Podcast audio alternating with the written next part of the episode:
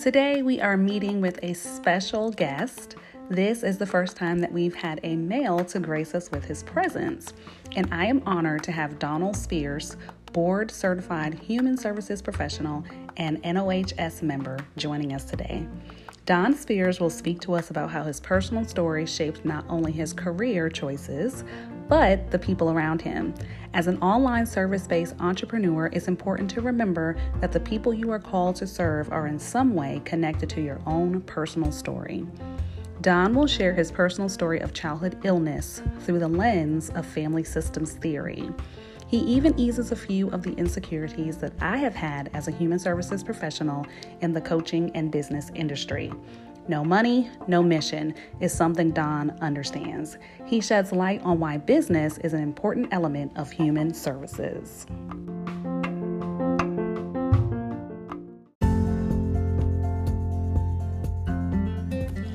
Welcome to Soulfully Aligned You Mindset and Strategy for Multi Passionate Mompreneur Coaches and Creatives.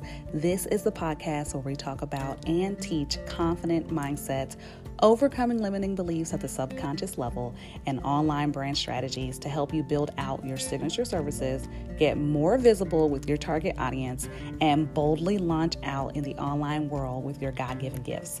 I believe God cares more about your soul than your success. So get in alignment with His will and what He thinks of you so you can activate the success He already has planned for you. So I just want to say thank you, Don, for um, taking me up on this podcast um, interview. And I want to share with our audience that um, this interview is part selfish. Like I told you, I would share with everyone because I see you as a mentor in the field of human services and rightfully so. I looked at all the little acronyms and then you had me going searching and I was like, what does all this mean? You know? so I graduated with my master's in human service counseling back in 2013 and I've been very like disconnected from my people. so God actually laid it on my spirit. He was like, go do some research, go look, go see the people in your industry, see what they're doing, connect with them.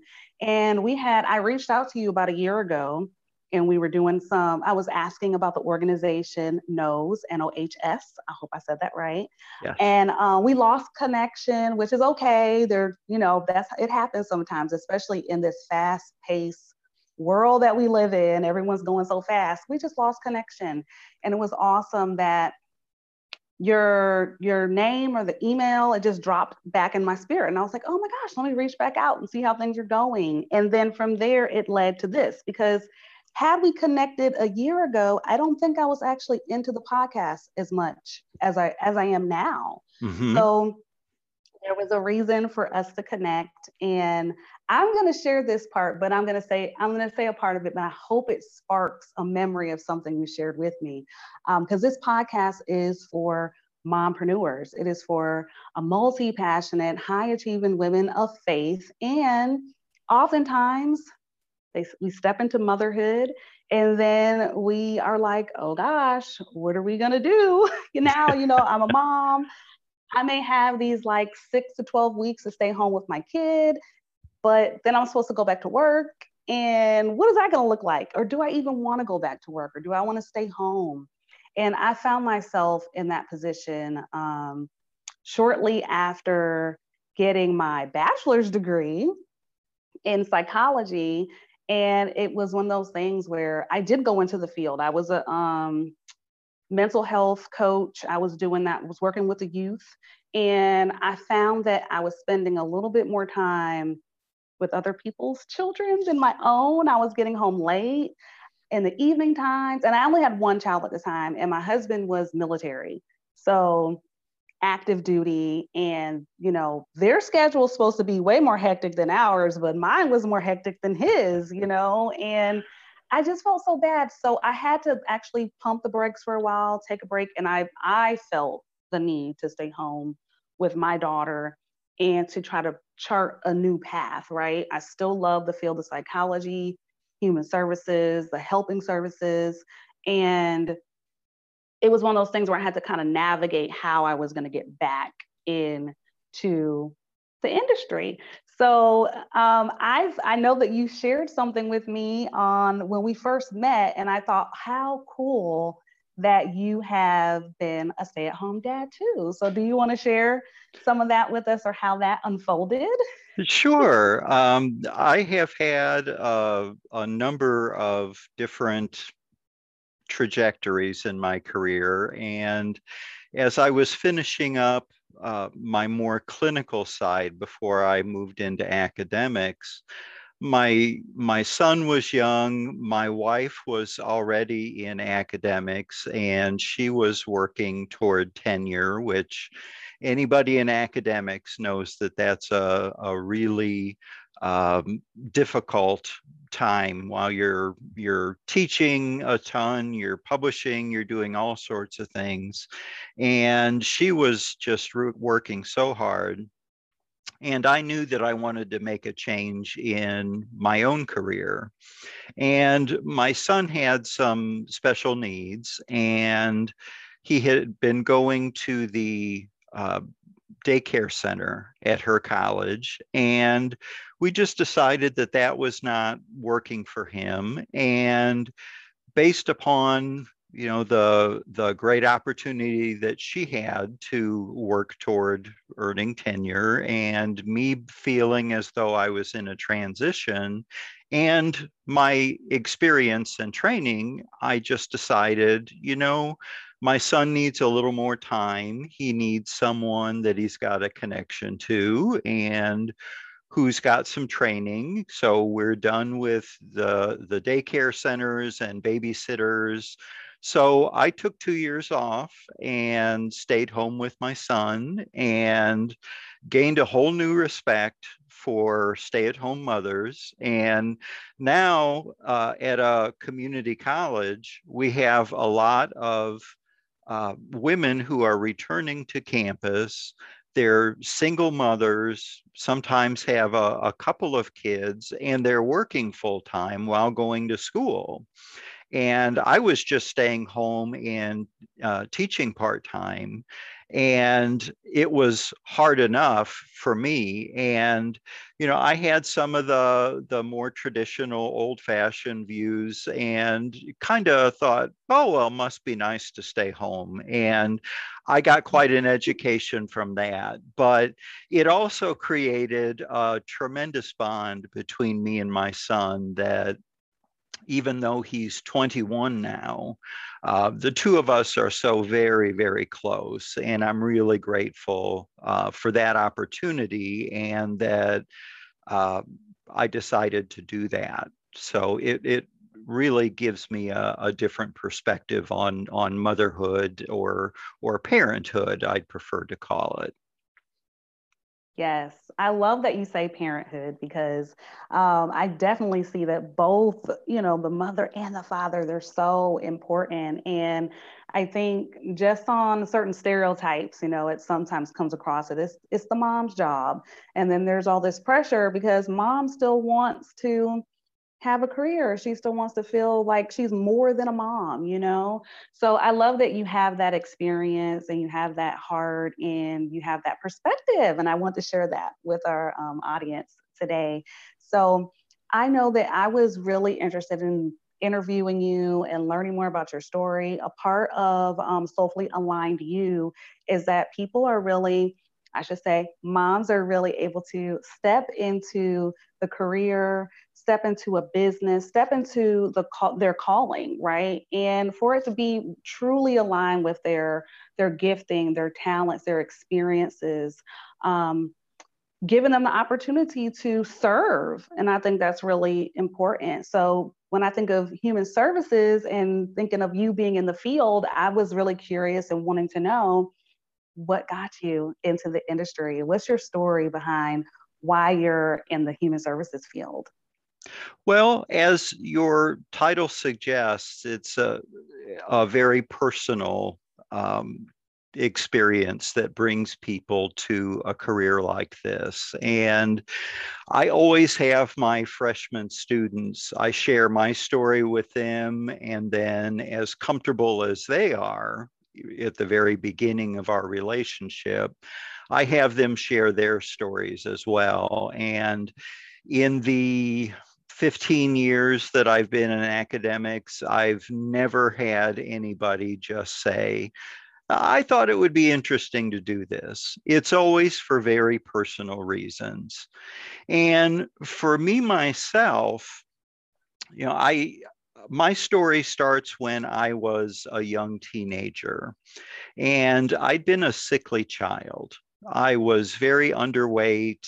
Um, I'd eat breakfast and wait for the school bus, and I couldn't hold my breakfast down. And I just kept getting taller, but never gained any weight. And then it got to a point where I would get taller and lose weight. And we tried seeing the local um, family doctors, and they were just stymied. And I do have to say that this was in the early 1980s when all of this got started. And so the technology, as far as treatment and diagnoses, are not what they are today. So they were all just completely lost as far as what to do with me. And they did at our local hospital a uh, barium x ray, and they looked at my digestive system and it just lit up so that type of test does not give you detail. It just lights up when something's a mess. And my doctor came and saw me. I was in the hospital and he said, You need to get down to Riley Children's Hospital immediately.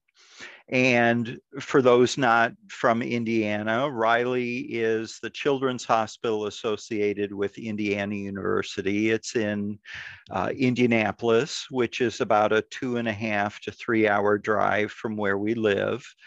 And, Uh, you know, I asked, can I go home? Can I sleep a night in my bed? Because to me, at that point, you know, I'd been in the hospital for two and a half weeks, and that seemed like a long time.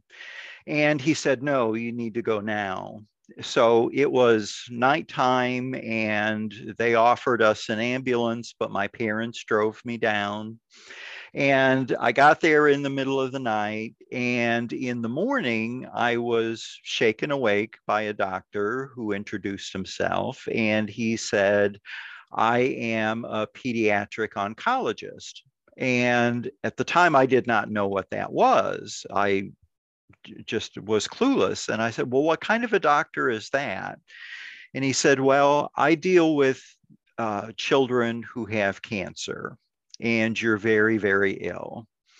And, you know, obviously, you know, when you are struck with something like that, it's just such a, a traumatic experience. You hear the word cancer and it's like you don't hear anything else but he said we're going to schedule a surgery for you we need to build you up a little bit because you're you're very weak right now and we're going to operate on you next week but in the the time between now and then we want your family to come down and see you because what we're doing with this surgery is we're going to remove as much of the cancer in your digestive system as we can so that we can get you as much time as we can. And even at that age, I figured out that that meant I've got a terminal diagnosis and, and my family's going to come down to see me for the last time. So they all made a caravan down, you know, grandmas and aunts and uncles, and, you know, everybody came down and they spent a day with me, and everybody did their best at being upbeat. And um, I remember it being a, a happy time. So they did a good job, you know, of, of keeping my spirits up. And then it was probably the next day and I had my surgery and I found myself as I was coming out slowly of the anesthetic. My doctor from Northwest Indiana had driven down to Indianapolis to see me, and he was shaking me awake. And you know i'm of course very groggy and not understanding and he said you need to wake up. I've got really good news but also some bad news. And i believe my parents were there as well.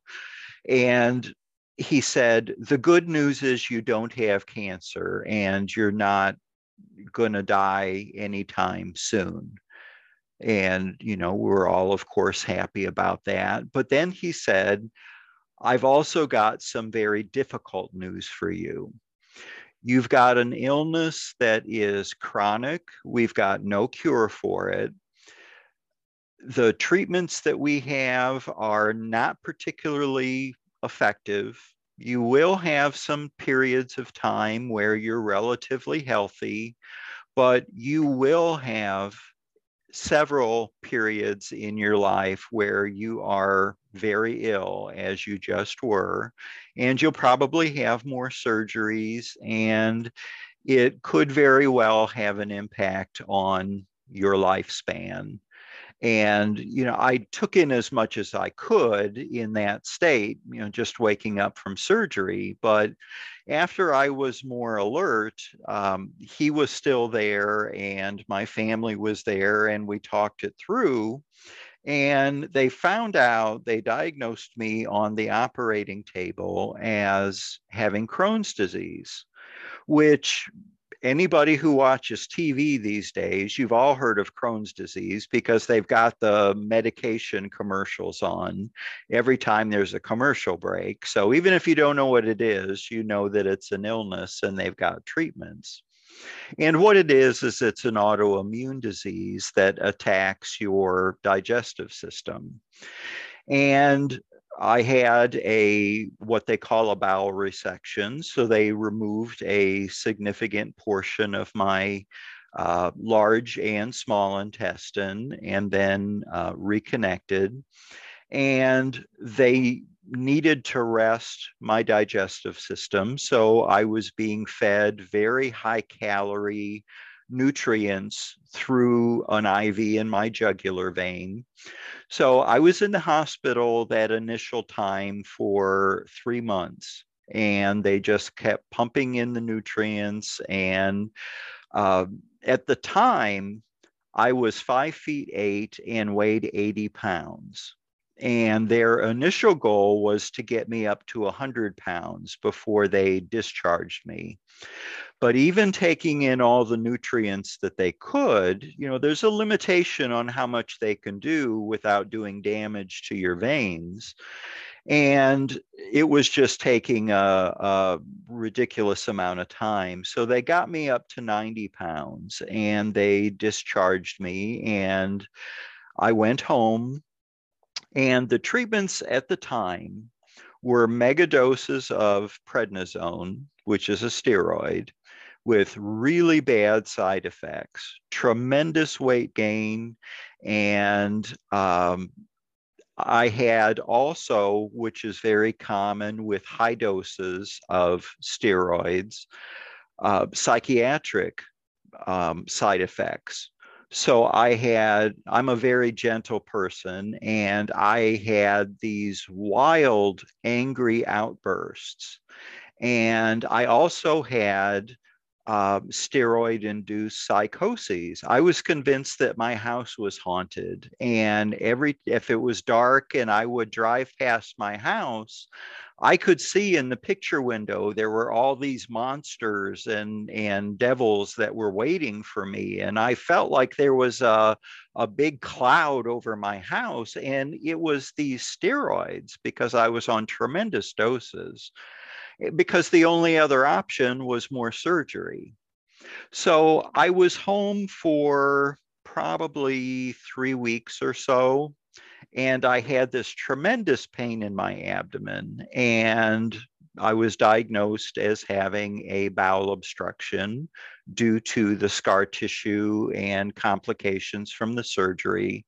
So it was an emergency. I was rushed back down to Indianapolis. They did another bowel resection, and I had a significant stay there again and came home. And, you know, as a, a, a young person, and I think it's a tendency that people in general have, you experience something very traumatic and you really look just from your own experience. You are aware of your own suffering and your trauma and your fears. And at the time, you know, I spent my 14th birthday in the hospital. So I was pretty young. You're still figuring out who you are at that age, as we really kind of are throughout our lifespan, but definitely when you're 13, 14 years old.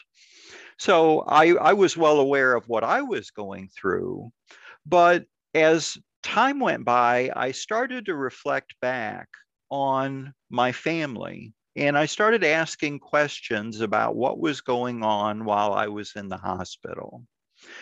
Because I was, you know, two to three hours away from my family. And being a children's hospital, they had arrangements and they still do where a parent can stay in the room with their child when they're sick.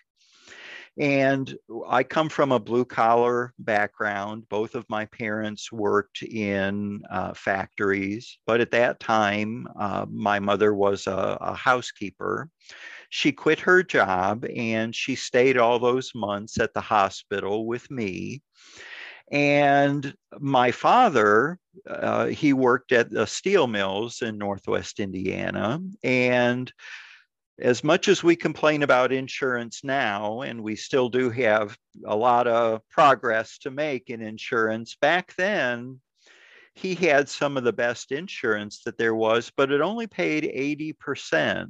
So 20% of all the bills came out of pocket. And you can only imagine, even in the 80s, spending months and months in a critical care hospital like that, what that must have cost. So when when he was there and my mother was with me, in order to keep us from going bankrupt, he was an hourly employee and he worked every hour that he possibly could. So he was either sleeping or working.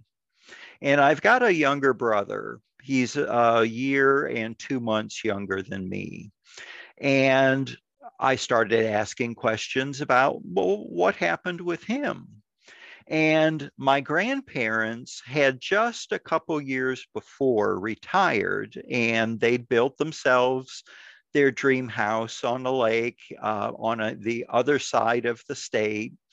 And when all of this happened, they put their dog in a kennel, locked up the house, left everything, came and they stayed with my brother. And what I found out is you know with with my brother having his his uh, older brother and we were close in age and we were close um, socially as well because we we grew up together and it was the two of us we were like the two musketeers. And when I asked later on what he did, what my grandparents told me is that when he wasn't at school, he was basically in his bedroom with the door closed with music turned up loud. So as I as I matured and was able to look at perspectives other than my own, I really realized how much a traumatic experience like what I went through impacted much more than just me and, you know, my having to go back to school and keep up with my grades and you know trying to get a girlfriend at that age with all that illness and everything. It was all very difficult but it was just as difficult in different ways for everybody in my social world, my family, my friends. I had friends from school who, because they were uh, frightened of the illness and we didn't know a lot about it at the time, I lost some friends because they didn't want to catch it. And it's not contagious. And I had uh, girls that uh, I was interested and were interested in me. And they said, you know what? And they confessed years later I I did not pursue or or encourage a relationship with you because I thought, well, what if we had kids one day and they had this horrible illness? So it it influenced my friends, and then you know I was thinking about mom. She's going through all this trauma secondhand, watching her son go through so much pain and long recoveries She's there 24 7. Her husband is her number one source of support. He's across the state working, you know, constantly. He is removed from everything that's going on because he's continually working. My brother is, you know, kind of adrift and uh, is off to the side in effect you know unintentionally because all the mm-hmm. attention is elsewhere and my grandparents are not living the type of retirement that they thought that they would so it really yeah. got me thinking as a systems perspective and that influenced the trajectory of my career tremendously mm-hmm. Yeah, wow. Thank you for sharing just your story with us cuz that's that's a difficult like journey. It's um a lot of pain involved and but like I always say, you know, we we go through the pain, we go through the traumas, right? And then we can find beauty on the other side of it. There um, is an author that I really love. His name is um, Curt Thompson. I think I shared him with you the last time we chatted. And he has a book called The Soul of Shame, The Soul of Desire. And he goes into um, talking about the trauma that we experience. And something that, something beautiful about your experience is that you're able to look at it outside of yourself and outside of what you were what you were going through. Because like you i mean you're the one that had to go through the surgeries and get that news and it was your body that was being affected and all of that. But you were able to shift your perspective and see okay how is this affecting the people around me right what impact mm-hmm. is it having on the people around me and i think that the the people in our audience um, they're generally trying to find their own calling. They're person centered, right? Like we're looking at ourselves and how we can do better and how we can grow and how we can reach actualization and all of that. But I think it's so important if we sometimes we have to stop looking at self in order to really get to the other side of it, to get to beauty and start to see how, okay, how is how did my story or my experience truly impact others around me? What effect did it have on others around me? And that's when we can truly um, step into more of that servanthood and be, become a servant to those around us. And I really believe that's what our calling is, is that we are serving others. And it just so happens that our degree is, you know, is human services. right. You know, and I really didn't even make that connection um, years ago because the coaching stuff has been going on for me since what 2016 and i'm always like you're a servant you're a servant when you go into business for yourself you're serving others you're really supposed to be looking at business and the services you create the programs you create all of that should be through the lens of serving people but how can we do that if we don't really sh- stop looking at ourselves it's almost like you could have been a victim in your situation mm-hmm. and just said, "What was me? This is what I'm gonna. This is what my life is gonna look like." I know you even shared part of the prognosis of kind of like what the doctor was telling you about. Well, looks like life is over for you, and I mean, we can just see see now, right? Like just the impact that you're creating in the classroom every day with your students. Like, no, life wasn't over. It was not over for you. You have so much to give. And I'm sure every time a student gets to sit in your class and hear your story, they take something away from that. And I love that you invite the students to think about their personal story because it's going to inform their career. It's going to inform how they serve, whether they do that through entrepreneurship, whether they do it through um, representing an organization, um, a private sector, whatever it is, they're going to take their just your invite to have them think about their personal stories. They're going to take that with them and understand how that story is playing a role in how they serve. And that is that's just beautiful to me. I I love that. I think that all of us can afford to take some time to think hmm. about our lives, the things that we've gone through because sometimes we can be in a, a career, a relationship, something where we're not feeling peace or we don't feel like this is where we're supposed to be and we kind of want some movement or we want to see transformation and being able to like you said just shift that perspective and see how your own story the things that you've gone through how they affect others and it might just like blossom this new creative idea on how you can serve, even if it's through volunteering.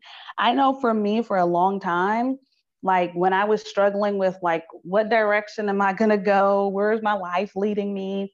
I volunteered for years. I volunteered in the homeschool industry. I volunteered with military spouses, um, FRGs, family readiness groups with the military, all of that. And even those experiences have shaped and truly built like how I show up and how I serve um, within my within my business.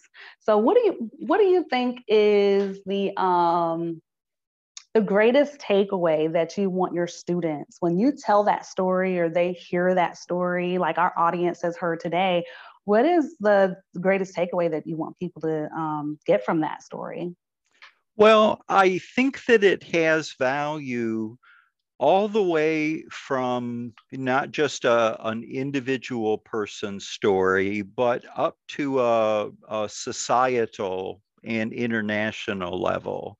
And I'm not using hyperbole with that, but every action has got a reaction, and nobody lives in a vacuum whether things mm-hmm. good or bad happen to you, they not only have an influence on you, but they have an influence on the people around you. So if you're going into human services to work on a micro level, and you've got the client who comes in and they've got their presenting problem most of us know that the presenting problem and the real problem are not often the same thing. The presenting problem will be a symptom of the real problem. And what we need to do to best treat the individual is try to include as many of the important people in their lives as well. And you look at substance abuse, which is such a, a problem in our society. It, we had previously had the, and some people still have the stereotype of it's just an inner city thing, but it is, it's in every community. And people don't just wake up and decide, you know what, I want to take heroin you know, it starts off as something smaller and as often as something legitimate, like a, a physical medical problem, and you get a prescription for that. And then the prescription goes away, you've become addicted, and then you, uh, in order to avoid the tremendous pain of withdrawal, you go and you find alternative sources, which leads to heroin. And, uh, you know, there are other reasons why people um, turn to substances. You know, you look at communities that uh, their their source of income has gone away because of a change in, uh, you know, economic policy and so forth. You know, we've got a, a, huge problem in the Rust Belt areas as well as in Appalachia and places where people made their living in the coal mills. And there was just an assumption that you know, I don't even have to graduate high school. I can go and get myself a job in the mill or in the, the mines, and I've got it made. And those jobs are gone. And it decimates entire communities. So rather than just looking at the individual and judging them and saying, oh, what a horrible person, only uh, uh, a troubled individual or a, a bad person would ever do something like that you have to consider the circumstances and what surrounds them. And it, it's a lesson that you learn in human services, social working, and certainly in sociology that larger outside forces impact the decisions and the lives of individual people. And trans, you know, conversely, if you do good, the things that we do can be multiplied. So, one person who makes it their mission to do something good in the world can leave such a very large footprint. And that's what I tell my students as part of the reason why I left the clinical side and got into the academic side. Because certainly as a clinician, I could help individual clients as they would come to see me. But my realm of influence was rather limited by the number of clients that I could see. But as an educator, I'm training new generations of helpers, all of whom are going to have their circle of clients. So the number of people that I and others in human services education can impact, even indirectly, but through our teaching and our mentoring of others, is so much larger and that's really important. I think everybody, as we try to find the meaning in our lives, need to try to find what we want to make our mission and what we want to leave the world after we're gone. And I think that it's so important. So, this systems idea that I'm talking about is really important, obviously, in a clinical setting, but in an economic, political, and international level as well. We can do so much good if we look at not just individuals and see the bigger picture. Yes. Oh, that's so powerful. I'll say this. Um, when reaching out to you, I was I had already felt disconnected, you know, from human services because I was like, oh, I'm not in the mental health field as far working with youth. I'm not um, implementing the treatment plans that the therapists have come up with. Like, I'm not doing that piece. So, can I really consider myself? Am I still a human services professional? And when you started talking about systems and looking at things outside of just the individual, it, it really spoke to me because I was like, wow, that's what I do with my clients. You know, even though they're entrepreneurs and yes, they want um, more clients, they want to make more money, blah, blah, blah. That's the presenting issue, but what's the real thing going on beneath that, right? so I'm always looking at the deeper things like, the confidence level. I'm looking at some shame issues. I'm looking at um, insecurities. Um, and those things tend to stem from how they grew up. so maybe it's how their family treated them or how um, certain habits that their families had. A lot of it stems um, even from like money mindset where they don't want to charge a certain rate or they want to just keep giving their services away and they feel um, guilty about charging and they don't really have um, this understanding of stewarding money well. Where did that come from, right? We go into their money story and who all's involved in that and how their parents handled money. So I tend to look at things from that systems point of view of like what are all the influences that were going on in your life that are affecting why you're at where you're at today right? Why you feel like you're stuck or why you feel like you can't keep moving forward or why you feel like you can't show up for yourself those type of things. And i even look at generational things. There are some things that are generational right? So um, i definitely love what you shared about the presenting problem is not always the real problem because it, it rings true for uh, my target audience, which is entrepreneurs, solopreneurs, who I in turn see them as creating impact through the programs and services that they're creating. So I find myself in a similar situation where I'm like, if I can help this this one woman to show up in her confidence and to get rid of the shame, get rid of the guilt, get rid of all these um, limiting beliefs and all that kind of stuff, the thing that she's creating, if she can get it out there, it will touch the masses and it'll touch more people. So I get to see that impact just kind of like trickle out.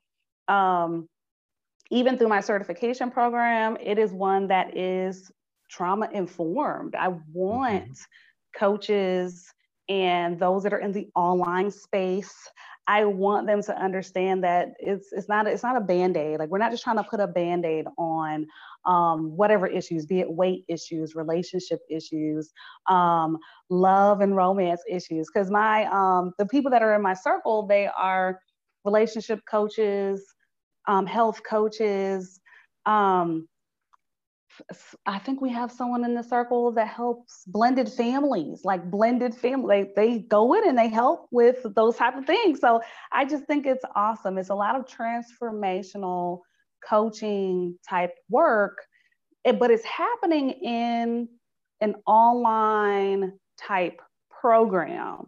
So something you said, you talked about the realm of influence, right? Where you were just doing the one-on-one in the office, you felt like it was limited.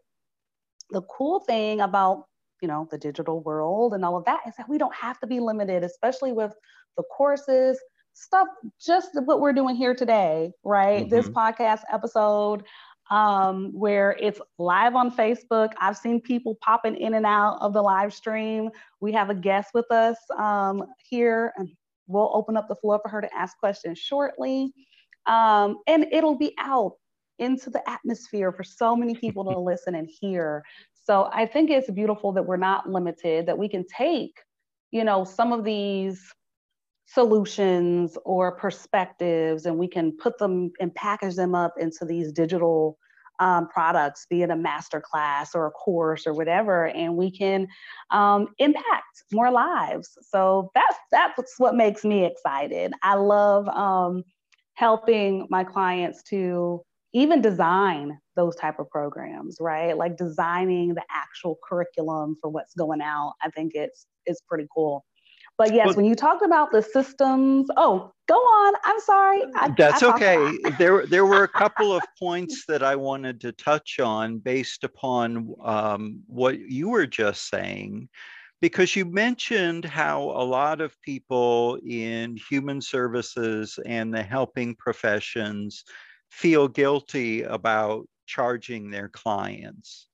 And that's something that has been rooted in history. And I think because our profession is predominantly uh, staffed by females, and we've got a long history of well, women's work does not have as much value and they're going to be taken care of by a man. I think that's part of why uh, K through 12 teachers, especially elementary, are not paid what they should be paid as the, the mm-hmm. highly trained professionals that they are. but you can still be a helper and make a good living. And that does not make you selfish. And when I mm-hmm. was an undergraduate, my minor was in business. And so I learned a lot from that, and I took a class in entrepreneurship. So the first thing that I want to say is something that I learned from one of my executive directors when I was working uh, in a clinical position was no money, no mission. So there's nothing wrong with having fundraisers, having corporate sponsors, having um, individual sponsors who can afford to write a nice check to pay for an educational program. That doesn't make you bad because with that money, you can provide a higher quality product and touch more lives. And mm-hmm. if you mm-hmm. pay staff what they are worth based upon their education experiences, licensure, certification, you're going to attract and retain the best. And you're going to be able to help people. And yes, we do have in our code of ethics that we are going to uh, donate a certain amount of our time to people who can't afford it. But that does not mean that we are taking an oath of poverty either. So there's mm. nothing wrong with us making um, a, a nice living doing what we're doing, that does not make us bad people. And then to touch on entrepreneurship, because I know that's what you and a large portion of your your audience or your your members uh, comprised of. I'm teaching right now over the summer a course in activity directors so this is to help people who are in nursing homes or assisted living facilities, in uh, group homes for people with intellectual disabilities and, and similar types of institutions. It is teaching professionals to design, implement, and, and lead therapeutic activities for their clients and it involves a treatment plan. It's not just, okay, now it's bingo time or we're going to watch a video. But we're, and there's nothing wrong with spending time playing bingo if that's what people enjoy or an occasional video. But these are professional people who are very mindful about the types of activities that they are coming up with for their residents or their clients. And what I'm trying to impress upon my students, because most of them, as, as many people do, you think right away of the nursing home. And most of the elderly do not go to nursing homes. And we now have this giant bubble that everybody's heard of, the baby boom population, where just the oldest tail on the bell curve of the, the uh, baby boom is getting to the age where the, they need these types of elder care services. And throughout their lives, they have redefined what it means to be at every stage of life simply because their numbers attract entrepreneurs to meet their needs and desires. And I impress upon my students that they're taking this course at the perfect time because as they finish their education, I really wholeheartedly believe that the folks who are in the baby boom generation, when we get anywhere near the middle of that bell curve and they're living uh, extended periods in retirement from 65 to maybe 85. You know, that didn't exist a couple of generations ago. And mm-hmm. they're most of them are not going to want to go to nursing homes, but they're still going to need helpful therapeutic activities. And I think that there are going to be business opportunities in human services that have never been thought of, much less delivered. And people with our background who also are interested in starting a business, they have got such a tremendous opportunity right in front of them that in the mm-hmm. next 10 years, so many services are going to be requested that if you are clever and you do needs assessments with with these potential customers or clients however we we wish to refer to them uh, they're going to have a lot of needs that we can help meet in a very professional way and do it in the marketplace and make a good living doing it. And that does not make us bad people because we're taking an entrepreneurial approach to providing services. Mm-hmm. Yeah. Oh, yeah. I love that.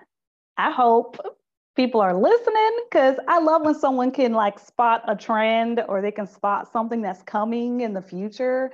Um, I think that's very valuable to be able to share that um, here with, with everyone. Because, like I said, a lot of the audience here is in the transformational coaching industry, and um, wow, the fun things we could create. And I look at the activities director and I see some of the parallel because even as a coach, like I have some that are self love coaches, right? Or self care mm-hmm. coaches, inner healing practitioners, that type of stuff. And between that age of like 65 and 85, um, are are these um, is this this demographic are they wanting to move toward more self actualization or they wanted to go deeper um, in their self care or their leisure or their entertainment? And what type of um, programs or courses or things can you design and create to serve that demographic? And doing it through the lens of human services therapeutic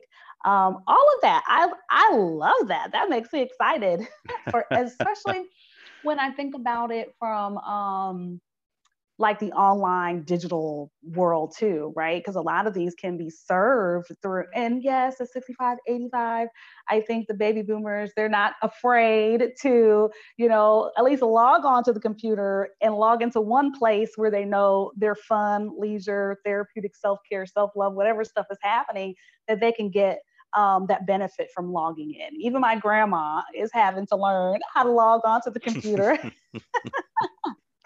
yes, she has a property in um, Barbados that's on Airbnb. So my grandma, you got to start logging in. You got to see what's happening. Go see how many views are up there. So yeah, I think this is so fun.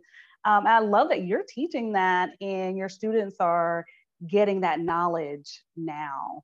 So beautiful, beautiful stuff. And then speaking to the, um, yeah, you hit something that I had never really thought of about the helping professions being uh, more of a female dominated industry that, you know, decades ago it was your husband's t- he's take he's the bread, breadwinner so you don't have to make that much That's right. i never considered that and that makes a lot of sense I'll share this. Um, and I think I shared with you, I have a beauty agency and I have to do a lot of quoting um, to corporate clients.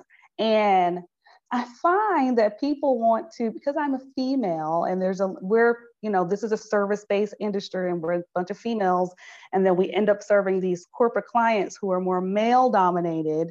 Um, that there are some, and I won't say all, because mm-hmm. I have mm-hmm. some really great clients, but there are a few that will try to negotiate or lowball you. And you're like, we know how much this service costs. Why are you trying to lowball us? And it could very well be that, you know, as a female, they feel more comfortable um, trying to negotiate or talk us down on our pricing.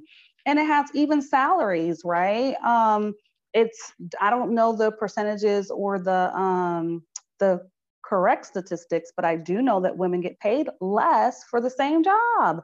And it's one of those things when we get those offers, we can give a woman less than a man, you know? So I'm hoping and I'm just really positive that that can begin to shift and with more conversations like this because we as women we have to also be able to stand up and be confident walk in our own confidence our self-worth um, self-esteem and knowing that we are worthy of more right so we yeah, could do a whole other podcast just on that, on how girls are socialized to see themselves as being worth less. Wow. Wow. That would be a really good one. I would love to ask, learn more from you on that for sure. And I wanted to say that was one of the purposes of connecting with you too, is because I I think it's interesting for people that are in the online coaching industry, like I was saying, it can be so jaded and it can get so like, it can feel like an MLM sometimes where the coach is coaching the coach and trying to help the coach make more money to be a better coach. And, you know, it gets, I, I don't like it. Like the coaching industry, do you believe that that falls under the human services? Like, how, what are your thoughts on that?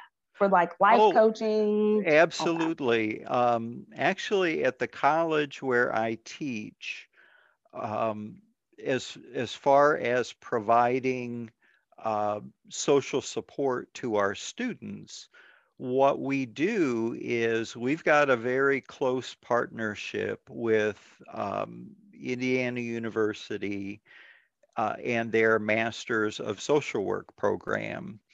And what arrangement I have made with our local campus of Indiana University is each academic year, I host an MSW in their final clinical placement.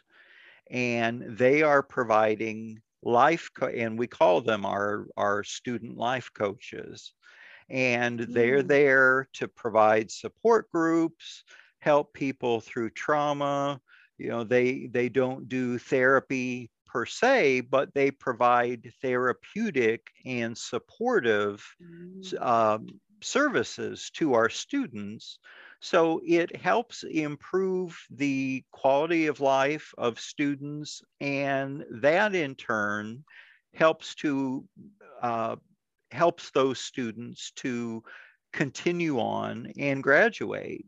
So for four years, I've been hosting MSW interns as our life coaches. And we've now gotten to the point, um, because my college offers associate's degrees and certificates, but many of my students go on and they get their bachelor's and master's degrees. And I've, I've got the placement for next year's um, life coach and she will now be my third in a row who started as a student of mine as at this wow. an associate degree and now they're wanting to come back and help other students who are first generation which we largely are are serving and uh, they can empathize because that's exactly the experience they went through they were not mm-hmm. wealthy. They were not, uh, they didn't have role models like moms and dads who went to college. And now here they are finishing up the last months of their Master of Social Work, and they can then become that mentor. So I very much mm-hmm. think that life coaching, uh, particularly when it deals with uh, trauma or social support and things like that, as opposed to, and, and, there's very much value in, in the other forms of life coaching, like um, nutrition and weight loss and things like that that's got tremendous value as well. And those I think would probably mm-hmm. fit under human services too. Might have one fit, foot in human services and the other foot in uh, physical health. But even those two things are intertwined.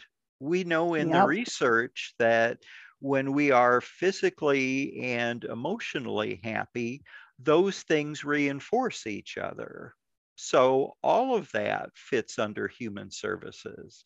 And that makes us a broader profession than social working or just being a counselor and just is not mm-hmm. um, you know diminishing but it, yes. we're we're an umbrella that includes many different professions and i would like to encourage your your listeners. You know you said that you um, came to know me through the national organization of human services. There i was on their board of directors when you reached out and i would strongly encourage folks to visit their website. It's nationalhumanservices.org they've got lots of resources educational programs virtually and face to face they've got memberships for students uh, clinical uh, staff as well as educators. And it, it's just a wonderful resource to people and it does not just focus on mental health although that obviously is a big part of mm-hmm. what they mm-hmm. do but they see the bigger picture and they bring in many of these other perspectives too that's awesome. I'm sure. I'm so glad you said that because that was my next place I was going. I'm like, I really want to encourage, you know, um, my audience, listeners, students, um, members, and programs, and all that stuff because I believe in the transformational work that um, my audience is doing, you know, and it falls under human services. And we have that heart for people and we're serving others. Um, and yeah, the niches are different. It may not be mental health altogether, um, but the inner healing, the health, the self-care, the therapeutic. I like I like that word. We say therapeutic. It's not therapy, licensed therapy, but it is therapeutic in a mm-hmm. sense, you know, um, that we're services that we're offering to others. I will say this: when I when I graduated, well, the the last semester that I um, studied at, I was going to Liberty University, getting the Master's in Human Services. I was going back looking at the tracks I had chose a business track, but I then saw a life coaching track. And I was like, where was this when I first started? so I think when I first went into human services um, almost 10 years ago, maybe, just maybe, it wasn't as broad or as open as it is now, like a decade later, because they were just bringing in those new, you know, those new tracks coming in. So cool that I almost forgot about that until I asked you that question. Then it like dinged in my head, like, yeah, life coaching does fall under that. And I feel like connecting with the organization and professionals is going to cause you to be a better coach, right? You can fall, you can learn about the ethics, you can learn about some more therapeutic skills and things of that sort um, and the networking that you get yeah the networking that you get with other professionals is really valuable. And for those who are curious about what does fall under human services their website has got uh, quite a lengthy list of job titles that they consider being part of human services and they actually have a page dedicated to it's an article uh, by a gentleman who came up with the term human services. And he mm-hmm. talks about exactly what it is. So i think that that would be very valuable. And uh, if if you don't mind me taking an opportunity for a plug for my college for anybody who might be mm-hmm. interested in uh, taking a course or or completing their degree uh, with me or with anybody else at our our fine college. It's Ivy Tech Community College of Indiana. And we provide, of course, on campus uh, instruction, but we have made a transition, which I think was in the making anyway, and COVID kind of accelerated it, where we do have Ivy Online, where people can take the the traditional online courses, but I offer from my campus all of my classes in the format that we call Learned Anywhere. And it's a combination of I will have students in the classroom and I will have students uh, logged in through Zoom. So they can be anywhere. And so it, you don't have to be somebody from Indiana. You can be from out of state. You can be from out of the country. And you can take a course. And if, you know, they're thinking from our conversation, you know, maybe I'd like to take a, a course with him. You can do that. You don't have to be from Valparaiso where I am. So the the website, if folks would like to look that up, is ivytech, I V Y T E C H dot edu. And then if you want to go straight to our program's website, it's ivytech.edu slash human dash services. And it will go right to our program's website. And then you can select, yeah, that's exactly right. Thank you, Justina. Um, and you can select, there's a drop down for the campuses. And if you'd like to take a, a course with me, select Valparaiso. I'm the chair here of our program, but we have fine instructors and professors throughout the state. So I don't think that you would be disappointed wherever you went, but you would all be very welcome in our program. And if anybody would like to reach out to me with any questions, my email address is dspears18 at ivytech.edu. Oops, messed that one up. Up. Let me fix it. I'm typing in the um, chat box for those that are um, with us live. Also, because I go back and look at these notes after the recording and I can go back and add it to the podcast description and all of that. I do want to read one of the comments from uh, Michelle. We totally missed her comment. Like this was almost 40 minutes ago. Oh no. so sorry, Michelle. um, but Michelle says, amazing story. I will look back at my story and at the people involved and imagine their perspective of the situation. So it Wonderful. I think that's a great homework assignment for all of us. Wonderful. Is, um, Thank you, um, Michelle. Yes, yes. Thank you so much for that um, comment, Michelle. And yeah, I think it's that's a great, great thing that we can do. Um, I love. We talked about the um, NOHS, NOHS. We've talked about Ivy Tech, and uh, we've brought in the entrepreneurial perspective to the um, to the human services world and we were able to hear your story and can you tell us like from that story is that what caused you to go into the individual therapy? Is that was that the next step for you or what was the next step after like you know getting into your career and all of that? Well i was never a licensed therapist but what i did is eh, you know, I was starting to be able to uh, be mature enough to take these other perspectives when I was an undergraduate. So I changed my major. I was originally an education major, and I changed it to social services. And I took a minor in business. So in social services, it was um, psychology, sociology, and social work.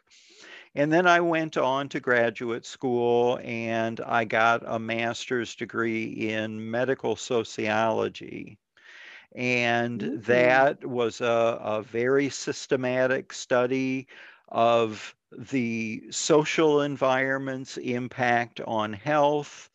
And um, it, it really taught me a great deal uh, it, it helped educate me and open my eyes to my own experience. And then it also made me want to be able to educate those in the health field as to how to deliver in a more positive way a diagnosis and prognosis because mm-hmm. it really mm-hmm. was very good news. You know, when you think that you've got terminal cancer and you find out that you've got Crohn's disease, even in the 80s when there were very limited options, that should have been a celebration.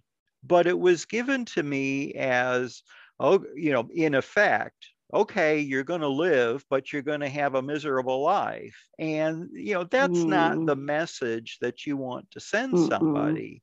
It should be, I've got fabulous news for you. There will be some challenges, but we'll deal with them as they come. But you're going to, you're going to see your children born. You're going to have opportunities to live your life. And, and that's not the way that it was delivered and uh, at, at, at least i can say with certainty not the way that it was received and there's mm-hmm. been a mm-hmm. lot of research published about the influence of the delivery of diagnosis and uh, the eventual course of illness and I think that that's wow. very valuable information. And for those who are, are interested, and maybe you've got some listeners with Crohn's disease, but Douglas Drossman, he's still practicing and he does uh, studies on the influence of social factors on Crohn's disease and other inflammatory bowel diseases. So it's quite well documented. And for those who've studied the counseling perspectives, this is very gestalt about the mm-hmm. interconnectedness of these different realms of your life and how they influence each other. Yes, yes. And what was the the person's name that you said that studied Crohn's disease that the audience may be interested in? Douglas Drossman, D R O S S M A N. It may have a second N, but I don't think so. I think it's Douglas Drossman with one N and you Got can you. you can look either through Google Scholar or he's even got um, I think it's called the the Drossman Institute. So you can just Google that mm. because he's he was publishing widely when I was in graduate school in the 90s, and he's still practicing and speaking and educating people and uh, he's he was a big influence on my development. Awesome! Wow, and I love it. I love the research that you're talking about on the influence of the delivery of diagnosis because immediately in my head I was like, "Oh my gosh, the power of our words." And like just this like we can deliver that diagnosis in a pos like a way that shows there's a future there's still something ahead of you or we can speak to it where like there's no hope you know? And that because of the position of that doctor that really has an influence on people. So the fact that there's already research on that is awesome there's some sometimes in my head i'm like it'd be so cool to do research on that but nine times out of 10, there's probably already someone who's thought of it. the other thing I wanted to ask you now, this is just all personally just me. I've been considering getting a doctorate degree, mm-hmm. but we have to do a dissert. Uh, what is that? Like that huge dissertation thing you have to do? Yes. And I'm scared. I'm like, I don't want to do that part. But I'm just curious, like, how do people uh, how do I ask this question? Because I know we all have passions and there's things that we want to go deeper on and we want to do more research on. Well, maybe not everybody. I'm a nerd. I like doing research. so, um, but I would love to do more research. But then again, just like this, where I was like, that would be so cool to do research. Like, how do they determine? I guess they have to do all the research and make sure they're taking a different angle because you don't want to research the same thing over and over. So that's the part I fear is really coming up with a good enough topic or a topic that's going to have enough impact and then making sure that it hasn't already been done or that yeah those are all the things that go through my head that hold me back from like going for it So you have no, anything positive no, or encouraging you want to say? Ab- absolutely. That should really energize you because you will be contributing in the scholarly conversation that research is. And one chapter of your dissertation is a literature review. So you're mm. dedicating a significant portion of your dissertation. You know, you're going to do the research first, but then when you're writing up your dissertation, and at, at the university, you will have a lead professor who guides you through the the mm. research and the writing of your dissertation. So it's not as though you're going to be thrown to the wolves and you got to figure it out all yourself. But mm-hmm. you're going to um, identify something that's of interest to you, and then you're going to really dig into the published research, and uh, you're going to look for a hole in the discussion about that particular topic. And your yeah. research then is going to be addressing that gap in the conversation.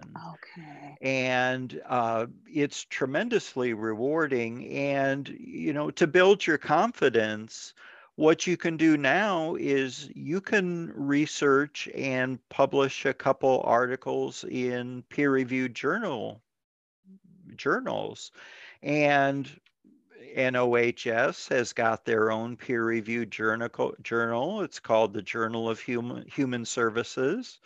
And they're collecting um, proposals right now, but they publish annually.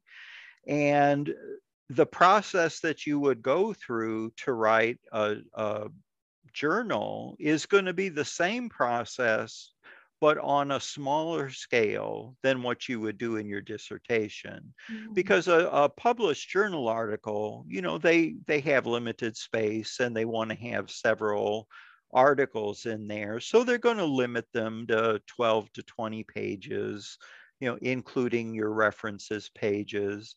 But your dissertation is probably going to be 100 or 200 pages long but now I'm not saying that to freak you out, but it yes. you know by by going through the process of publishing articles that is the exact same process. You're just going to go okay. more in depth in your dissertation. And remember, your your lead professor is going to be there because you've you've done all of the coursework, you've become an ABD, which is all but dissertation. So it means you got all of your doctoral coursework done.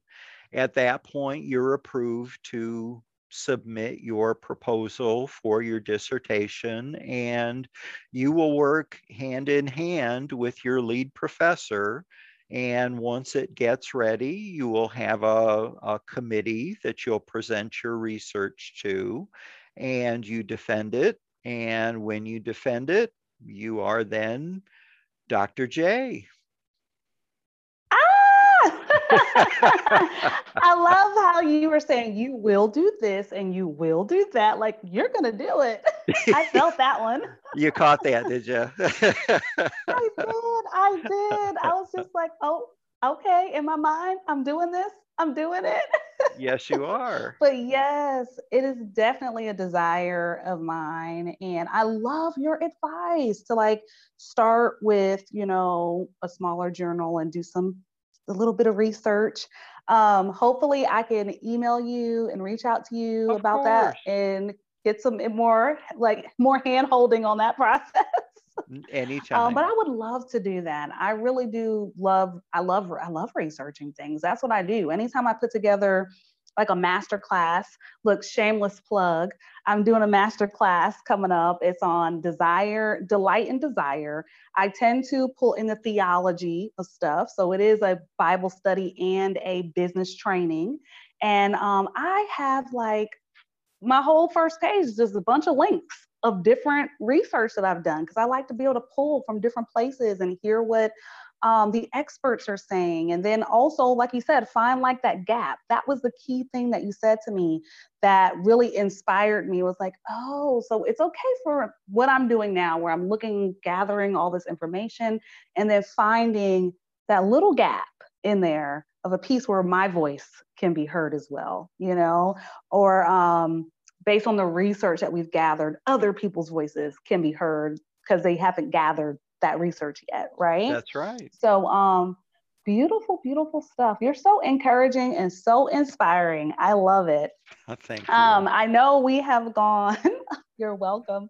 We've gone a little longer than expected, but that's what happens when we we get to get. I think we did this the first time. We went a little bit over, we did. and um, we do. Yes. We do have Michelle in the room, and you have been with us the whole time. So I'm not sure if you're busy. You might, you could just be a, a fly on the wall, busy doing something else where you can't actually respond. Um, but even the messenger, if you just want to let us know if you have a question, if you have some feedback for us, uh, we would love to. Um, oh, Michelle's so sweet. like six minutes ago, she's like, "You can do it, Justina." Dr. J. That's right. I love it. Thank you. Thank you for um thank you for encouraging me and lifting me up like that. I love it, Michelle.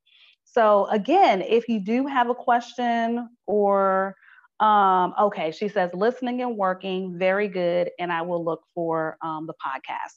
So um, yeah, look for the podcast, get connected with NOHS. I will definitely be encouraging all the people that come through my way to get connected with the organization for sure.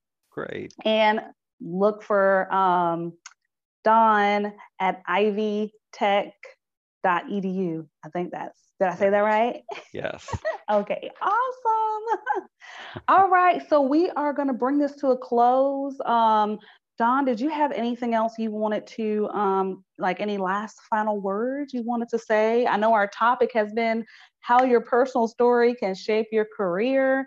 I feel like we've talked about that and so much more. So there's so much more value given. Um, did you have any final words?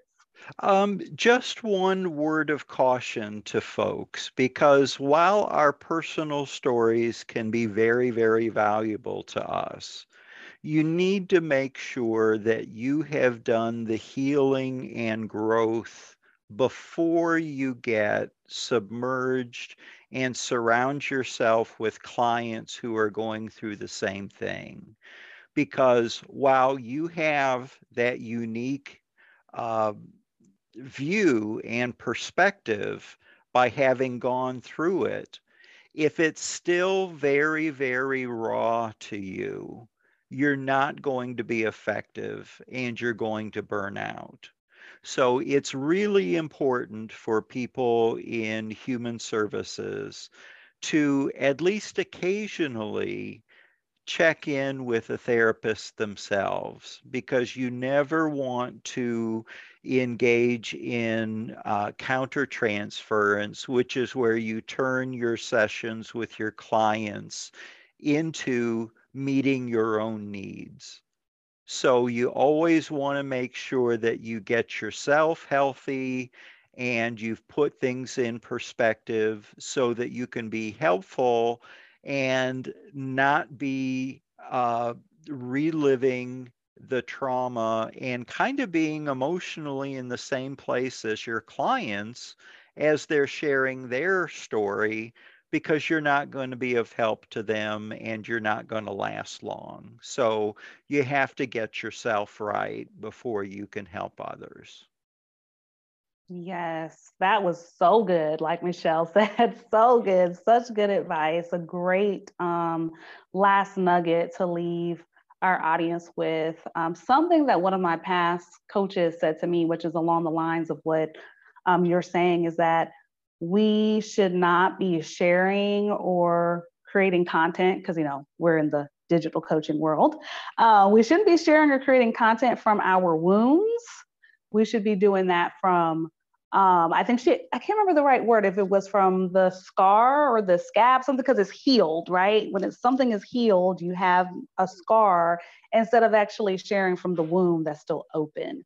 So I think that goes into a good alignment with what you were just saying. And even adding to that is yes, have your own mentor, have your own therapist, have your own person that you can work through those things with. And yeah, uh, the work that I do through mind body work, um, inner healing practitioner situations, and all that beautiful stuff, I have my own, like the exact same mm-hmm. protocols that I, um, excuse me, that I teach within the certification program.